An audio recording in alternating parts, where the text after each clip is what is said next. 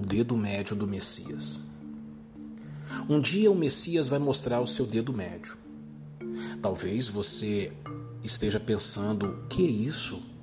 Ele está dizendo que o Messias vai xingar na linguagem dos sinais como um filho de Belial? Não, meu amigo.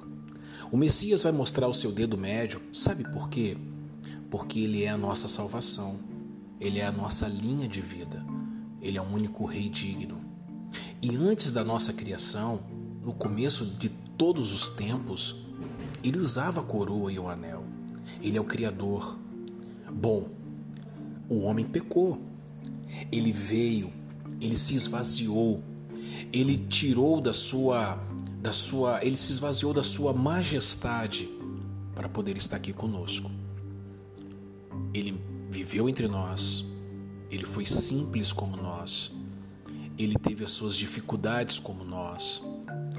Ele morreu por nós. Ele ressuscitou por nós.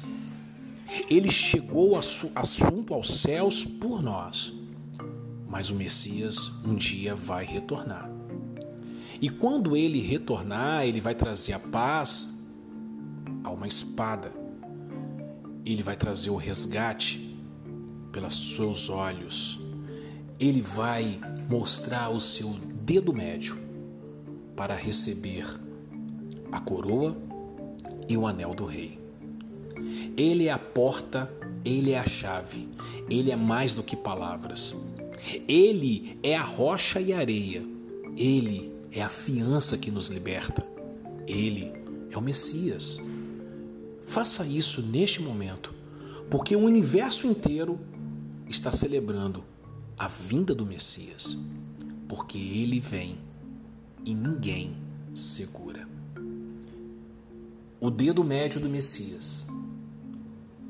Eu pretendo beijar esse dedo com o anel do rei. Faça isso você também. Eu sou Carlos Júnior, sou pastor e hoje é a Sexta Poética. Obrigado por você estar comigo. Grande beijo. Até sexta-feira que vem. Devarim Podcast.